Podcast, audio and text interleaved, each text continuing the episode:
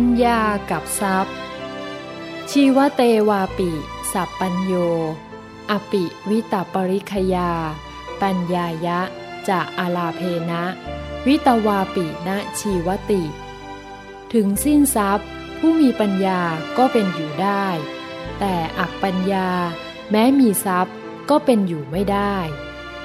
มีทรัพย์มากแต่อักปัญญา รับรองต้องมีปัญหา ทรัพย์แม้มาก ก็ล่มจมลงได้ในพริบตา แม้ชีวิตยังเอารอดได้ยาก ถึงสิ้นทรัพย์แต่มีปัญญา ไม่มีปัญหา แม้ไม่สะดวก แต่ก็ดำรงชีวิตอย่างสบาย เพราะปัญญาจะแปลงเป็นทรัพย์ได้ในภายหลัง ผู้แสวงหาทรัพย์ ย่อมได้แค่ทรัพย์ ผู้แสวงหาปัญญาย่อมได้ทุกอย่าง ปัญญาจึงเป็นตัวชี้ถึงความเจริญรุ่งเรือง ปัญญาที่แท้เกิดจากความสว่างภายใน เป็นปัญญาจากใจที่หยุดนิ่ง เป็นสมาธิ เป็นแก่นแห่งปัญญา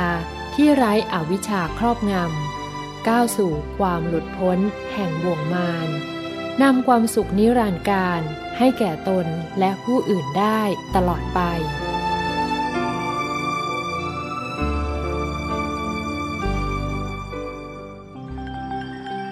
สุดยอดแห่งความอิ่ม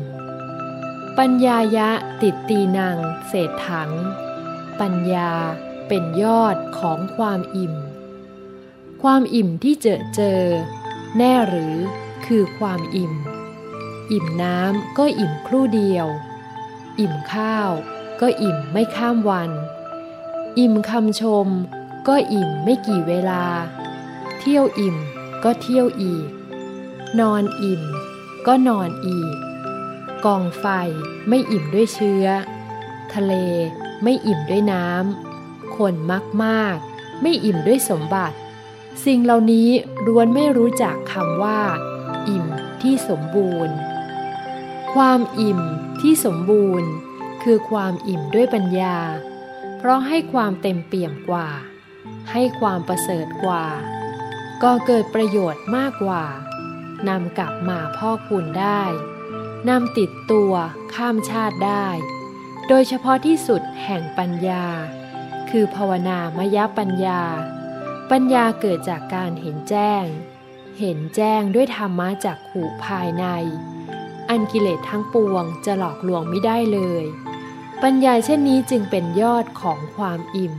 ที่บัณฑิตทั้งหลายต่างแสวงหา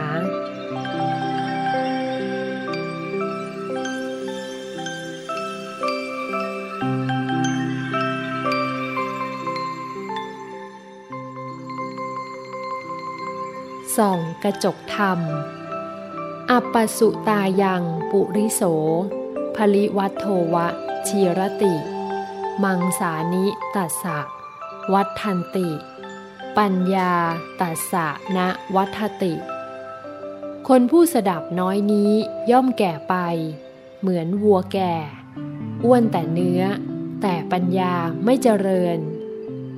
กระจกเงาสะท้อนสิ่งสวยงามและสิ่งบกพร่องได้ การฟังธรรม